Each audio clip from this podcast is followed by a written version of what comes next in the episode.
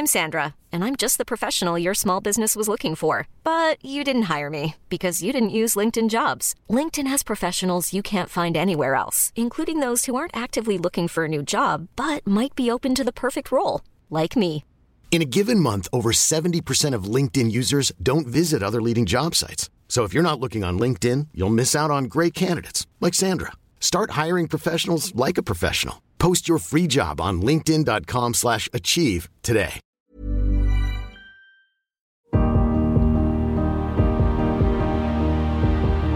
Bonjour, je suis Agathe Le Caron. Bienvenue dans Les Rescapés, le podcast qui vous parle de ces gens qui ont vécu une déflagration dans leur vie, qui a signé la fin de leur vie d'avant et conditionné leur destin. Nos témoins sont des survivants. Ils auraient pu sombrer, mais la fracture qu'ils ont vécue a parfois donné du sens à leur vie ou révélé une partie d'eux-mêmes qui serait certainement restée endormie. Aussi difficile que fut l'épreuve, ils sont parvenus à voir la vie d'un œil neuf. Parce qu'on n'a qu'une seule vie, celle qu'on vit. Parce qu'on ne peut rien contre les épreuves. Comment gérer l'après? Comment vivre cette renaissance pour qu'elle ne soit pas une petite mort? N'oubliez pas, la vie a toujours plus d'imagination que nous. Je m'appelle Okala.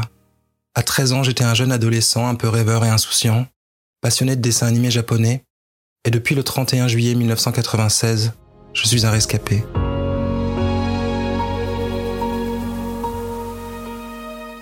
Je m'appelle Okala, je suis musicien, auteur, compositeur et interprète. À 13 ans, je suis un petit garçon préadolescent très curieux, très ouvert, avec une envie profonde de découvrir le monde. Je regarde beaucoup le monde des adultes avec euh, une certaine euh, méfiance et je me sens très intrigué par les adultes. Je vois en eux toujours les, enfants qu'ils sont, mais cachés par autre chose, par euh, peut-être les soucis du quotidien qui me paraissent tellement loin de ma vie. Je suis l'aîné de ma famille et je crois qu'avec mes parents, j'ai du mal à vraiment euh, trouver un terrain d'entente. On se comprend pas vraiment. Je suis quand même un petit garçon rêveur.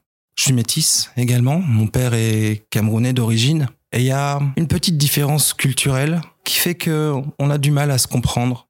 Je me sens à la fois africain et européen. J'essaie de trouver ma place. Donc beaucoup d'incompréhension, mais énormément, énormément d'amour. Peut-être un peu trop, notamment de la part de maman, mais c'est toujours bienveillant. J'ai un petit frère et une petite sœur, je suis donc l'aîné de ma famille. Je suis un peu leur modèle malgré moi, et en même temps ça me plaît, je suis un peu le stéréotype du grand frère à toujours vouloir protéger les petits et aussi les emmener euh, à faire des bêtises. Beaucoup. C'est une enfance insouciante et joyeuse, je pense. Je suis un enfant à la fois solitaire et, sociable. J'ai très peu d'amis, mais alors quand j'ai des copains et des copines, c'est presque la famille, quoi. On aime beaucoup faire des jeux de rôle, euh, s'imaginer de grandes aventures, partir en vélo partout euh, dans les forêts. On aime beaucoup jouer dans les forêts. À côté de chez mes parents, il y a une mode de terre. C'est notre terrain de jeu favori, la mode de terre. On y passe des après-midi à grimper, à se balancer de la terre, à revenir tout seul chez les parents.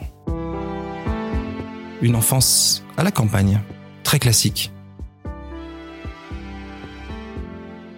À 13 ans, je ne me vois pas dans l'avenir clairement. Je ne m'imagine pas adulte, je m'imagine pas dans un métier particulier. Je crois que je suis bien dans mon enfance. Je crois pas avoir rencontré de problèmes véritables dans ma vie.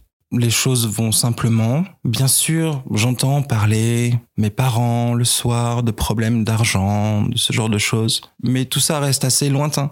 Je dirais même que ça m'angoisse pas du tout en fait, même si je vois mes parents euh, quand même euh, assez perturbé, mais je reste relativement protégé de tout ça.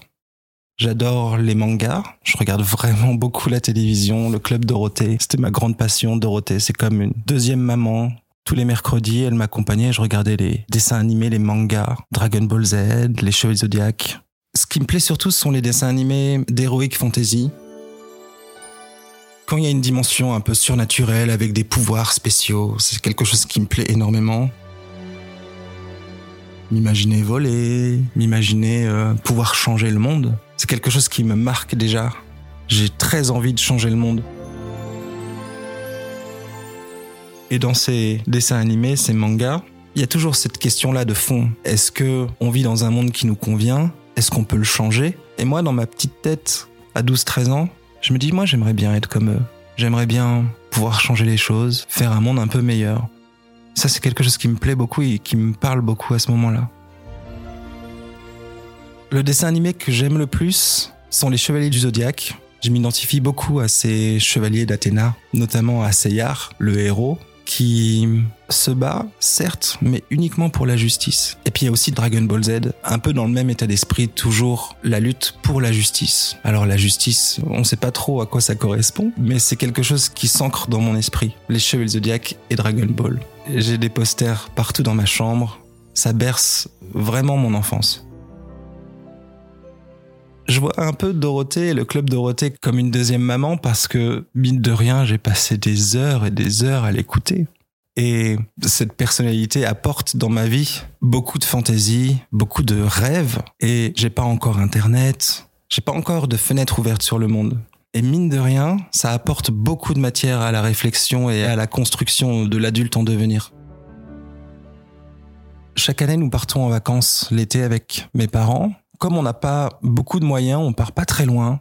On part sur la côte Picarde. C'est peut-être à deux heures de route de la maison. Moi, ça me paraît une éternité, ce voyage.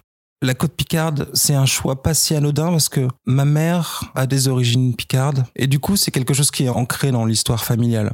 En 1996, on part, comme chaque année, tranquillement, en espérant avoir du beau temps, ce qui n'est pas toujours gagné. Et les vacances se passent très bien. Globalement, dans mes souvenirs, il fait beau, avec quelques grisailles par-ci par-là, mais c'est plutôt sympa.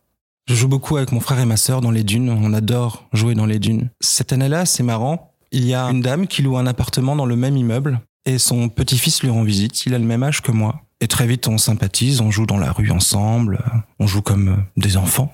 On joue à chat, cache-cache, ce genre de choses. À l'époque, je suis totalement fan d'un artiste, c'est Michael Jackson. Toute ma culture musicale tourne autour de Michael Jackson. Je ne connais absolument rien d'autre. Il y a que lui qui compte. Et ce voisin me prête une cassette audio parce qu'il y a des chansons de Michael Jackson dessus que je ne connais pas. J'écoute, je trouve ça formidable, génial. Et à la fin de la cassette, il y a une chanson que je ne connais pas qui est d'un autre artiste, Sacrilège. J'écoute et c'est Queen, The Show Must Go On. Et c'est un choc monumental. Je découvre un autre artiste c'est hyper bien, c'est vraiment hyper bien.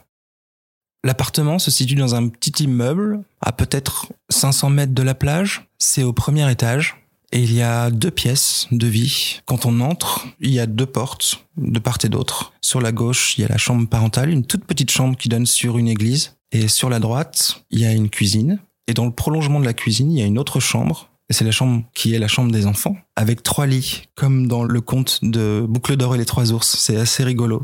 Il y a trois lits les uns à côté des autres. Et au bout de la chambre, il y a la salle de bain qui n'a pas de verrou. C'est très gênant qu'il n'y ait pas de verrou. Parce que moi, j'ai 13 ans. J'ai vraiment pas envie qu'on ouvre la porte quand je me douche. Nous sommes en vacances dans le village de Fort-Mahon, une petite station balnéaire qui est située entre la baie d'Auty et la baie de Somme, sur la côte Picarde, avec une immense plage de sable c'est un lieu assez fréquenté par les gens de la région et en même temps, il n'y a pas tant de monde que ça. Donc ça rend le lieu assez agréable, avec beaucoup de nature autour. Autour du village, il y a hum, des immenses forêts de pins. Nous sommes partis pour deux semaines de vacances et tout se passe extrêmement bien pendant les deux premières semaines. Le temps est là, il fait beau, on va jouer dans les dunes, dans les forêts de pins. Il y a le petit voisin avec qui on rigole, on va explorer la ville. Les vacances sont vraiment idéal. Je me sens bien, j'ai pas du tout hâte de rentrer à la maison. Tous les jours, on va à la plage avec papa et maman, on va crapoter dans l'eau, on va manger des glaces, on embête tous les jours papa et maman pour qu'ils louent un pédaleur. Je commence quand même à en avoir un peu assez d'avoir mon frère et ma sœur dans les pattes. Et le dernier jour des vacances, le 31 juillet 1996, je m'engueule très fort avec mon petit frère et ma petite sœur. J'étais un peu bougon ce jour-là et je me dis tiens je vais aller prendre une douche en début d'après-midi. Alors évidemment comme il n'y a pas de verrou à la porte, mon frère et ma sœur viennent m'embêter. Ouvre la porte toutes les 5 secondes. Donc je finis par m'énerver. Je sors de la douche avec la serviette autour euh, des hanches et je crie très fort pour que mes parents entendent laissez-moi tranquille. Je prends une douche tranquille, je referme la porte et là plus un bruit. Je suis enfin tranquille dans ma douche. Alors je chante. J'adore prendre des douches très très longues. Je m'assois dans la douche. Puis, au bout de, je pense, à peu près une demi-heure, je me dis, bon, euh, c'est peut-être suffisant quand même. Je me relève. Et là, j'ai la tête qui tourne. Je comprends pas ce qui se passe. Puis j'ai l'impression que euh, j'entends pas très bien. Je commence à entendre comme un bourdonnement dans mes oreilles. Alors je me dis, il faut que je sorte de la douche. Je tente de lever un pied et je perds l'équilibre. Je tombe de tout mon poids sur le sol et là j'entends plus rien. À part un son, comme une vibration dans l'oreille. Ma vision commence à s'altérer. Je vois des flashs lumineux. Tout ce qui est autour de moi commence à bouger et à s'effacer progressivement, rongé par des flashs de toutes les couleurs. Là, je comprends qu'il y a quelque chose qui va pas. Vraiment quelque chose qui va pas. J'ai du mal à respirer. En une fraction de seconde, je n'arrive plus du tout à respirer. Immense panique. Je veux appeler à l'aide, mais il n'y a aucun son qui sort. J'ai l'impression que aucun son ne sort de ma bouche. J'essaie de crier Papa, maman. Je me sens seul au monde. Je regrette d'avoir demandé à ce qu'on me laisse tranquille dans la salle de bain. J'essaye d'atteindre la porte en rampant, mais rien ne fait. Je sens plus mes bras, je sens plus mes jambes. J'ai juste une sensation d'écrasement de la poitrine. Et d'un coup, tout s'arrête. Blackout. Juste avant que tout s'arrête, je comprends que je vais mourir. Je ne sais pas comment, je ne sais pas pourquoi, mais je sais que c'est la fin. Je sens plus mes bras, je sens plus mes jambes, je vois plus rien, j'entends plus rien, j'ai juste une douleur dans tout le corps, j'arrive plus à respirer, comme si mon cerveau me lâchait. J'ai très mal, pas parce que je suis tombé, pourtant je suis tombé très fort, mais j'ai vraiment très mal dans tout mon corps, surtout dans les bronches, dans la poitrine, comme si quelqu'un était assis sur moi. Vraiment, j'arrive plus à respirer. Cette asphyxie-là, elle est tellement particulière. On, sait que respirer, c'est vivre. Et quand on n'arrive plus à respirer, on comprend qu'il y a un truc euh, irréversible qui est en cours. Et d'un coup, les sensations physiques s'arrêtent. Et là, je me retrouve dans une espèce de brouillard. Et au bout, face à moi, je vois une sorte de lumière. Et j'ai la sensation d'être aspiré vers cette lumière.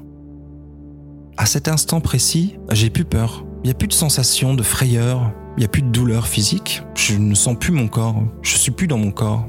C'est comme si j'étais pris dans un mouvement évident.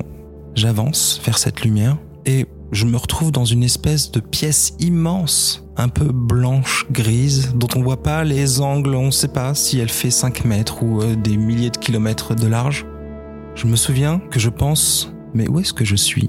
Cette question que je me pose, elle se pose sans aucune frayeur. J'y suis, c'est tout, mais où est-ce que je suis? Et je vois un point, quelque chose qui ressemble à un être humain. Je m'approche, et c'est un homme qui est allongé sur le sol. Plus je m'approche, plus je le reconnais. Parce que je le connais très bien. C'est Sangoku, le héros de Dragon Ball Z. Sangoku est là devant moi, allongé. Il a l'air mourant, l'air très affaibli. Il lève la tête et me tend le bras.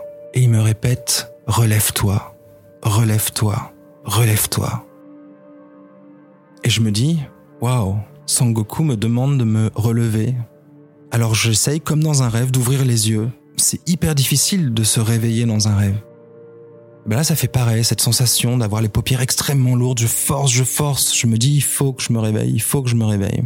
Et d'un coup, je vois, comme dans les films, mon champ de vision qui s'ouvre progressivement et je commence à distinguer des visages autour de moi, en tout cas des formes. Et là, j'entends, venant de l'extérieur, il ouvre les yeux. C'était un pompier qui était là alors il a fallu plusieurs minutes avant que je vois vraiment ce qui se passait, parce que tout était vraiment très très flou. Et là je me rends compte qu'il y a peut-être 5-6 personnes que je ne connais absolument pas autour de moi, et mes parents qui sont là. En fait, au bout d'un certain temps sous la douche, mon père, trouvant le temps long, a commencé à s'inquiéter, et d'un coup il s'est dit, il faut que j'aille vérifier. Il ouvre la porte et il me découvre allongé sur le sol, sur le dos, dans une mare de vomi. Donc panique à bord. Il me tire de la salle de bain. Il n'y avait pas de téléphone portable. Donc ma mère court, euh, sort dans la rue, crie à l'aide et entre dans un restaurant qui faisait l'angle pour appeler euh, les secours. Je sais pas combien de temps ça dure, mais je crois que ça a été extrêmement rapide, que mes parents ont vraiment pris la mesure forcément de la gravité des événements. Au moment où je me réveille, et je comprends pas du tout ce qui se passe, je suis encore ailleurs, je me rends compte que j'ai quelque chose sur le visage, c'est un masque à oxygène, et d'un coup, on me soulève et on m'emmène dans une ambulance qui part à vive allure. Je vois vaguement des décors passer à travers les vitres. Et je vois un hélicoptère et on monte dans un hélicoptère. Et je pense waouh, je suis dans un hélicoptère. Je suis hyper heureux de rentrer dans un hélicoptère, mais je comprends toujours pas ce qui se passe. L'hélicoptère m'amène dans l'hôpital d'Abbeville où je commence à comprendre ce qui se passe. On m'explique que j'ai subi une intoxication au monoxyde de carbone. On ne sait pas vraiment comment ni pourquoi, mais les taux de monoxyde de carbone dans mon sang sont extrêmement élevés. On m'expliquera par la suite que je suis un miraculé, parce qu'avec ce taux dans le sang, c'est joué à quelques minutes. Dans cette salle de bain, il y a un vieux chauffe-eau à gaz, et malheureusement, les propriétaires de l'appartement avaient eu la mauvaise idée de boucher les aérations. Du coup, la combustion étant euh, incomplète, il y a un dégagement de monoxyde de carbone, qui est donc extrêmement toxique. Et la particularité de ce gaz, c'est que tant qu'on n'a pas dépassé un certain seuil dans le sang, on n'a aucun symptôme. Et dès qu'on dépasse le seuil, là les symptômes arrivent et euh, la mort peut arriver très très vite. C'est un gaz lourd, donc il commence d'abord par euh, envahir le sol et ça remonte progressivement. Et moi, j'adore prendre des douches assis. Je pense que si j'avais pas été assis, peut-être que ça serait pas arrivé. Et comme je suis resté longtemps dans la salle de bain, j'ai eu le temps d'emmagasiner, de respirer énormément de gaz. D'où le malaise, la perte de connaissance. Sur le moment, je me dis que je suis en train de rêver. D'ailleurs, n'ayant pas les mots, j'ai raconté très vite ça à mes parents. Je leur ai dit, j'ai rêvé de, c'était un sujet dont on parlait pas tant à l'époque. J'ai découvert a posteriori que ça s'appelait une, expérience de mort imminente. J'ai entendu des témoignages et, je me suis dit, mais oui, c'est fou, ces points communs entre les témoignages. Comme le fameux tunnel, qui ne ressemble pas vraiment à un tunnel. Moi, j'ai pas eu l'impression d'être euh, dans un tunnel à proprement parler, mais c'est la sensation d'aspiration et cette lumière au bout qui donne vraiment une sensation de tunnel. Et puis il y a la rencontre. Beaucoup de gens parlent d'une rencontre pour certains, c'est le Christ, la Vierge Marie, une grand-mère décédée. Moi, c'est curieux, c'est Sangoku. Je trouve ça fou que mon cerveau à l'asphyxie ait trouvé ce moyen-là pour me demander de m'accrocher à la vie. Parce que clairement, c'est une figure de courage pour moi. Sangoku représente clairement le courage et l'abnégation. Toujours se battre pour une cause juste et ne jamais, jamais, jamais rien lâcher que même quand il n'y a plus d'espoir, on peut toujours trouver la force de se relever. Et quand il m'est apparu, c'était ça ce qu'il me disait. Relève-toi. À un instant où tout semble complètement perdu. Je sais pas où je suis. Je comprends pas ce qui se passe. Je sais juste que c'est la fin. Et il me demande de me relever. Sangoku me demande de me relever. Bien évidemment, je me relève. Et j'ouvre les yeux. D'une certaine manière, Sangoku m'a sauvé la vie. Dans mon quotidien d'adolescent, la place des mangas elle est prépondérante. Elle me donne du courage pour affronter le monde, qui est franchement pas simple. À 13 ans, on commence à avoir plein de questionnements par rapport à la vie. Moi, je me sens un peu perdu par rapport à tout ça. Et j'essaie de repousser surtout l'échéance de devoir vraiment savoir ce que je veux faire dans la vie, ce que je veux devenir. Et Dragon Ball, et en particulier Sangoku, le héros de Dragon Ball, a une espèce d'insouciance, une candeur qui me plaît beaucoup et en même temps, il a une puissance et une volonté incroyable. Et dans ses aventures, il est toujours confronté à des choses euh, abominables, mais il s'en sort toujours. Et avec le sourire en plus. Il représente pour moi, à cet instant de ma vie, un peu ce que j'aimerais être. Peut-être davantage courageux. Et le fait qu'il m'apparaisse à ce moment-là, au moment où, si on n'a pas de courage, tout est fini, ça m'a à la fois bouleversé et beaucoup interrogé. Pourquoi lui? Pourquoi à ce moment-là? Et en même temps, j'ai une grande fierté. J'ai vu Son Goku. C'est incroyable. Arrivé à l'hôpital, je réalise que je suis nu, juste avec un petit drap sur moi. C'est pas génial. J'avais terriblement honte. Les médecins sont très gentils. On calcule les taux, on prend des prises de sang, on fait plein d'examens. Je suis encore un peu dans le brouillard. On décide de me transporter à l'hôpital du Havre parce qu'il y a un caisson hyperbare. Et j'apprends que dans le cas d'intoxication monoxyde de carbone, pour que le corps puisse évacuer le monoxyde de carbone, il faut entrer dans un caisson hyperbare comme les plongeurs pour euh, qu'il y ait un système de compression, décompression qui va permettre au corps d'expulser le monoxyde de carbone. Le caisson hyperbare ressemble à une espèce de capsule en métal.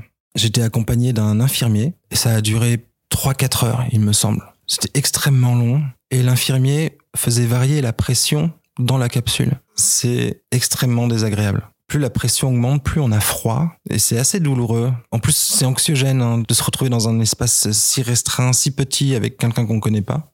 J'ai compris le lendemain, après la nuit passée à l'hôpital, Là, je rencontre un médecin qui m'explique clairement ce qui m'est arrivé, qui me réexplique le principe du monoxyde de carbone et surtout que j'ai de la chance d'être en vie. C'est le premier à m'avoir dit tu es un miraculé. Alors moi, je comprends pas trop.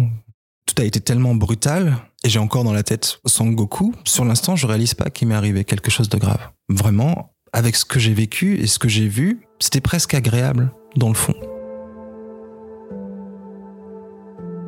mais on ne sait pas si je vais avoir des séquelles. A priori, j'ai à peu près toute ma tête. Je suis un peu vaseux, mais globalement, ça va.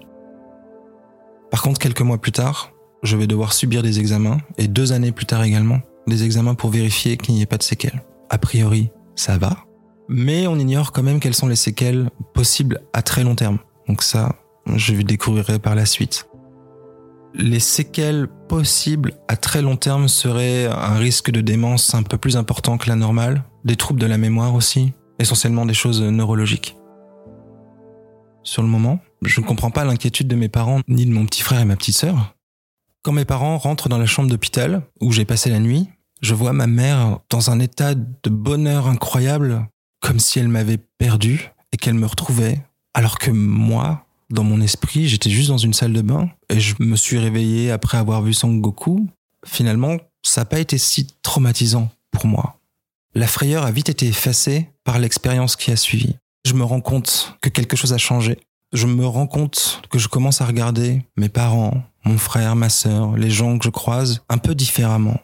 C'est comme si quelque chose avait disparu pendant cet accident. Quelque chose a changé parce que je me suis rendu compte que la vie, c'était pas grand chose. En fait, au moment où je perds connaissance, toute la peur est partie. Il restait que ce que je suis, et je me suis rendu compte que j'étais pas grand chose. Que finalement, on n'est pas grand chose. Et au moment de partir, tout ce qu'on a été a finalement peu d'importance.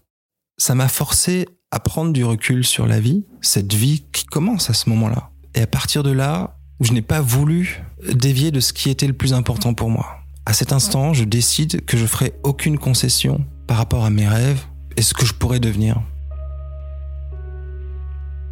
Quand le médecin me dit que je suis un miraculé, je prends vraiment réellement conscience de ce qui s'est passé et que la vie, elle peut partir en un instant et que ça sert à rien d'avoir des regrets, ça sert à rien de se prendre la tête sur des choses qui sont un peu superficielles. Alors bien sûr, c'est compliqué dans la vie du quotidien, mais moi, à 13 ans, je me dis jamais je serai comme mes parents, Jamais j'abandonnerai mes rêves et je vais m'accrocher surtout à la musique. Parce que c'est mon moyen d'expression. Et là, je réalise que j'ai envie d'en faire quelque chose et de continuer. Je me dis qu'il faut que j'exprime ce que j'ai au fond de moi et que c'est important parce que ça me fait du bien et que il est hors de question que euh, je m'oriente vers euh, un travail qui me permet pas d'exprimer ça. Il faut que je fasse ça tout le temps et que je ne vive que pour ça de la sortie de l'hôpital, je me souviens surtout de l'instant où je suis rentré dans la voiture. Je me suis assis à l'arrière, dans un silence extrêmement pesant. Mon petit frère et ma petite sœur me regardent comme si j'étais un revenant. Et comme c'était le dernier jour des vacances, on est reparti directement à la maison. Le trajet m'a paru tellement long. Moi, j'avais la tête ailleurs. Je repensais à tout ce que j'ai vu. Je me souviens surtout d'un silence. C'était bizarre. Je pense qu'on ne savait pas quoi me dire. Bien sûr, ils m'ont dit qu'ils étaient heureux. Mais il n'y avait pas d'autres mots que ça. Je pense que tout le monde était heureux. Moi aussi d'ailleurs. Ma maman qui est déjà relativement euh, angoissée a commencé à être euh, très très très maman poule. Je me rappelle qu'elle ouvrait toutes les 20 minutes la porte de ma chambre pour savoir si j'étais toujours en vie, pour me demander si tout allait bien. C'était gentil de sa part, mais euh, l'ado que j'étais trouve juste ça relou, en vérité. Le fait que mes parents s'inquiètent pour moi, m'agace beaucoup. Surtout ma mère qui l'exprime énormément. Heureusement à l'époque je n'avais pas de téléphone portable. Je n'imagine pas ce que ça aurait pu être. Mais là je peux pas être tranquille une heure ou deux sans qu'il y ait une inquiétude. Que la porte de ma chambre s'ouvre, qu'on vienne taper à la porte. Dans la salle de bain on vienne taper pour vérifier que tout va bien. Avec le recul c'est rigolo. Mais euh, à 13 ans, pas du tout. Vraiment pas du tout. Mon frère et ma sœur, j'ai senti beaucoup de tendresse de leur part. Ils m'embêtent beaucoup moins.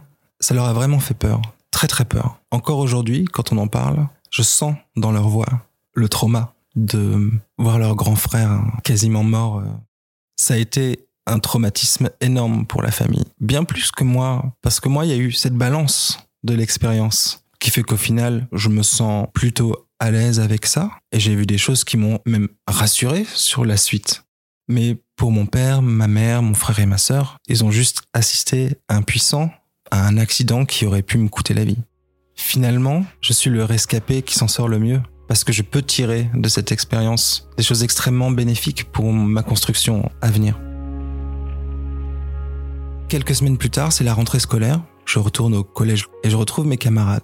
Je me souviens de ce jour de rentrée, on se retrouve dans le couloir pour un cours de physique-chimie et je regarde mes camarades et je sais que quelque chose a changé chez moi. Je les vois plus de la même façon. J'ai l'impression d'être un peu resté dans cette salle de bain, d'une certaine manière. Je me sens dans un entre-deux. Et ce sentiment-là, il m'a jamais quitté. J'ai toujours, aujourd'hui, 25 ans plus tard, le sentiment d'être dans un entre-deux. Comme si j'étais mort ce jour-là. Véritablement. Qu'une partie, en tout cas, de moi, était morte ce jour-là. Et d'une certaine manière, alors que la vie est censée commencer quand on a 12, 13 ans, 14 ans, quand on est un jeune adolescent, j'ai l'impression que ma vie a commencé par la fin. Et depuis, j'ai pas peur de la mort. Je n'ai pas peur de mourir. Je sais que quand ça arrive, on comprend qu'il n'y a rien à faire. Et ça déleste d'un poids monumental parce que je me rends bien compte que la plupart des vies sont orientées par cette angoisse de la mort qui est là en permanence. On doit faire plein de choses, on doit absolument habiller le temps, le combler. Et moi, j'ai pas ça. J'ai pas peur de mourir. Alors, je n'ai pas envie de mourir. Et je n'ai pas envie non plus de souffrir. Mais il y a une légèreté dans mon esprit par rapport à la mort. Ce qui donne beaucoup plus de valeur, je trouve, à la vie et à pouvoir davantage saisir les moments importants et à se prémunir de ce qui a beaucoup moins d'importance. Et ça a orienté, et ça oriente encore, ma façon de composer de la musique et d'exprimer mes émotions. Cet entre-deux-là, je crois que c'est le moteur de ma musique et de mon univers musical. Comme si j'avais un pied dedans et un pied dehors à la fois. La musique fait déjà partie de ma vie à 13 ans. Je vais à l'école de musique, j'apprends la flûte traversière. Ma maman est professeure de musique, on a un piano à la maison, donc je pianote de temps en temps. Simplement, je découvre à ce moment-là qu'il y a une possibilité pour moi d'exprimer profondément ce que je ressens et ma vision du monde. Ma vision du monde forgée en très grande partie par cet événement. J'aime concevoir la musique comme un tableau dans lequel on perçoit un petit peu de lumière. Je pense toujours que la lumière, on la voit le mieux quand il fait sombre autour. Et ça correspond finalement à ce que j'ai vu pendant mon expérience de mort imminente. Cette lumière au bout du tunnel. Dans ma vie de tous les jours, c'est ce que je cherche et j'essaye d'apporter ça aussi aux gens par ma musique, leur dire restez focalisés sur cette lumière, parce que le bonheur il se trouve là aussi. Quand je retrouve mes camarades du collège, je ressens que quelque chose a changé chez moi. Je me sens profondément en décalage. J'ai pas les mots. Je sais pas pourquoi. Je sais pas précisément de quelle manière. C'est juste qu'à cet instant, j'ai un peu le sentiment d'être un extraterrestre. Et en plus, je me sens privé de la possibilité de leur en parler. Je me rends bien compte qu'on va pas comprendre. J'en ai parlé à personne sur le moment. Personne, même pas mon meilleur ami. C'était mon secret, ma particularité, que je gardais pour moi. Parce que j'avais pas les mots. Et j'ai toujours pas les mots, dans le fond. Alors j'ai rien dit. J'étais comme un spectateur dans ce couloir, à regarder mes camarades qui étaient tous heureux et c'est pas que j'étais malheureux, mais j'avais l'impression d'être un peu quelqu'un d'autre par rapport à ce que j'étais deux mois avant. À cette époque, on parlait pas d'expérience de mort imminente. Donc, je me voyais pas du tout leur raconter mon expérience. En plus, j'ai vu Sangoku. Donc, c'était un peu ridicule. Et puis, je crois que j'avais envie de ne pas m'exposer, juste être tranquille avec ça. Je voulais pas qu'on me regarde comme un rescapé, parce que je voulais juste passer inaperçu. Je veux juste être un adolescent comme les autres, et peut-être aussi me libérer de ce sentiment de décalage. Leur en parler, c'est affirmer d'une certaine manière que je me sens un peu différent d'eux, et que j'ai vu quelque chose de différent. En vérité, à 13 ans, lorsqu'on sait à peine qui on est, la mort, ça n'existe pas. La mort, c'est un concept, c'est extrêmement lointain. En plus, dans ma famille, qui a eu beaucoup de chance, il y a eu très peu de décès. Donc vraiment, à 13 ans, pour moi, la mort, c'est même pas un sujet, c'est pas quelque chose dont on parle, c'est pas quelque chose qu'on envisage. Il n'y a pas de maladie dans ma famille, rien de tout ça. Tout se passe extrêmement bien. Et puis à 13 ans, la puberté, on a juste envie de découvrir la vie, quoi. Et bim, ça arrive, c'est comme ça. À cet instant, c'est arrivé. Et d'un coup, ces questions, elles sont imposées par la vie, et moi, je comprends que je découvre quelque chose qui n'aurait pas dû être découvert tout de suite. J'ai été spoilé. C'est un peu comme commencer l'exploration de la vie par la fin. Je sais ce qui va se passer. Je sais ce que je vais ressentir au moment où ça arrivera pour de vrai. Et bizarrement, j'en ai plus peur. Vraiment, en vérité, c'était presque agréable. Cet instant où il n'y a plus de problèmes, il n'y a plus de questions, il y avait quelque chose de paisible, de vraiment paisible et apaisé. Bien évidemment, j'espère que ça arrivera le plus tard possible, mais j'ai pas peur. Je crois que cet accident m'a amené à prendre énormément de recul très tôt sur des choses qui sont pas essentielles pour moi. Ce qui peut, pour des parents, paraître comme étant euh, du je m'en foutisme ou des choses comme ça. Parce que j'ai ce recul sur les choses de la vie, de ma vie, qui me permet de me focaliser uniquement sur ce qui compte véritablement. Ça me rend pas du tout égoïste, bien au contraire. Parce que c'est aussi quelque chose que j'applique pour les autres. J'essaie de me concentrer sur l'essence même des besoins. Et du coup, se construire dans l'adolescence qui a suivi est pas très simple. Parce que je me rends compte qu'on exige de l'enfant et l'adulte en devenir des choses que je suis pas en mesure ou que je ne veux pas donner parce que c'est pas essentiel pour moi. En 24 heures, il y a quelque chose en moi qui a changé. Je dirais pas que je suis devenu un adulte, pas du tout. Je suis resté un jeune adolescent. Par contre, le fait d'avoir eu cette sonnette d'alarme qui dit attention, la mort elle rôde, elle est là. Ça a changé ma perception des choses, clairement. C'est difficile de mettre des mots précis sur le ressenti, mais j'ai vraiment la sensation que j'ai de la chance d'être en vie. Et à partir de ce moment, tous les jours qui vont passer, je les considère un peu comme un bonus, peut-être même comme un cadeau. Je commence à vivre vraiment avec un pied dans la vie et un pied dehors. J'arrive à la fois à être un adolescent comme les autres, à m'intéresser à peu près aux mêmes choses que les autres. Mais il y a toujours une partie de moi qui prend un recul monumental, qui marche vraiment quelques pas en arrière pour voir les situations bien larges et savoir ce qui est essentiel ou pas. Ça me rend d'une certaine manière assez sérieux par rapport au sujet de la vie et ce genre de choses. Il y a cette traînée dans ma vie, c'est là. On peut pas avancer dans la vie sans ignorer ce qu'il y a au bout. Moi je sais ce qu'il y a au bout, en tout cas je sais comment moi je l'ai vécu. Alors c'est toujours là en filigrane, c'est toujours là en arrière-fond. Maintenant l'événement en lui-même, j'y pense pas quotidiennement, sauf quand j'écris de la musique et que je m'inspire de ce que j'ai pu ressentir. Ma musique est très introspective et je pense sincèrement que ce besoin d'introspection et de comprendre mes mécanismes et la façon dont je fonctionne, essayer de me connaître au mieux, vient de là. Quand on est au cœur de l'intime, c'est ça qui m'inspire au quotidien dans ma musique. Je m'interroge énormément sur ce que je suis, ce que je veux, mon rapport au monde. J'essaye au quotidien dans ma musique d'explorer un petit peu tous ces aspects de ma personnalité et forcément à un moment, il fallait que j'aborde cette question-là, de ce qui me semble être une des clés essentielles de ma créativité. Et du coup, j'ai écrit cette chanson qui s'appelle NDE, Near Death Experience, ce qui veut dire expérience de mort imminente. Donc c'est cet instant qui est expérimenté par des gens comme moi juste avant la mort ou parfois même quand il y a un arrêt cardiaque, ce qui n'a pas été mon cas. Et j'ai essayé d'expliquer aux gens dans mon langage. C'est aussi ça. Moi, je suis pas un grand bavard. Donc, ma musique, c'était un petit peu différent. C'est mon univers, c'est mon monde. Donc, c'est plus facile d'exprimer des choses et d'apporter une dimension un peu sensorielle qui me manque juste dans les mots. Je sais pas pourquoi c'est arrivé à ce moment de ma vie, 25 ans après, mais il était temps d'en parler. Peut-être parce que la situation sociale, politique est d'autant plus tendue en ce moment. Alors peut-être que j'ai envie de me rappeler déjà moi les choses essentielles, de me tenir un peu éloigné de tout ça et de me dire que les choses peuvent bien aller aussi. Et du coup l'exprimer aussi aux gens, peut-être en les inspirant, peut-être en faisant une sorte de passage de témoin, dire euh, c'est pas grave, vous vous inquiétez pas, quoi que vous fassiez, essayez juste d'être heureux, parce qu'au final il y a que ça qui compte. Ce qui est amusant, c'est que les gens me perçoivent comme une espèce de sage. Et je me suis toujours dit que ça vient un peu de là. Forcément, je suis sans cesse en train de prendre du recul sur les choses. Non pas que je ne sois pas concerné, au contraire, j'ai l'impression que plus je suis concerné, plus je vais prendre du recul pour avoir de la perspective et pour pouvoir euh, juger plus sereinement les choses.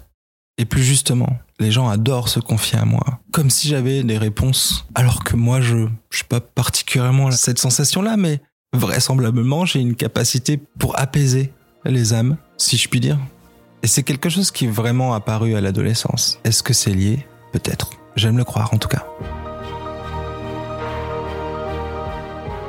Je suis techniquement un rescapé.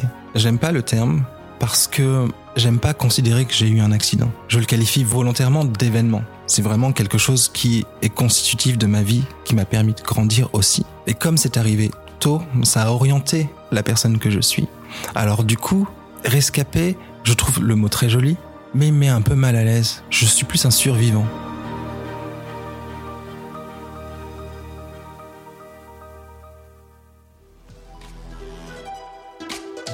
Merci à Hélène Petiot qui a réalisé cet épisode et merci à Stéphane Bidard qui l'a monté et mis en musique.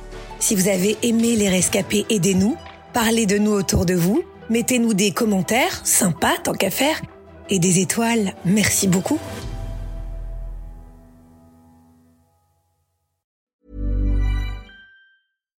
Hi, I'm Daniel, founder of Pretty Litter. Cats and cat owners deserve better than any old-fashioned litter. That's why I teamed up with scientists and veterinarians to create Pretty Litter. Its innovative crystal formula has superior odor control and weighs up to 80% less than clay litter. Pretty Litter even monitors health by changing colors to help detect early signs of potential illness. It's the world's smartest kitty litter. Go to prettylitter.com and use code ACAST for 20% off your first order and a free cat toy. Terms and conditions apply. See site for details.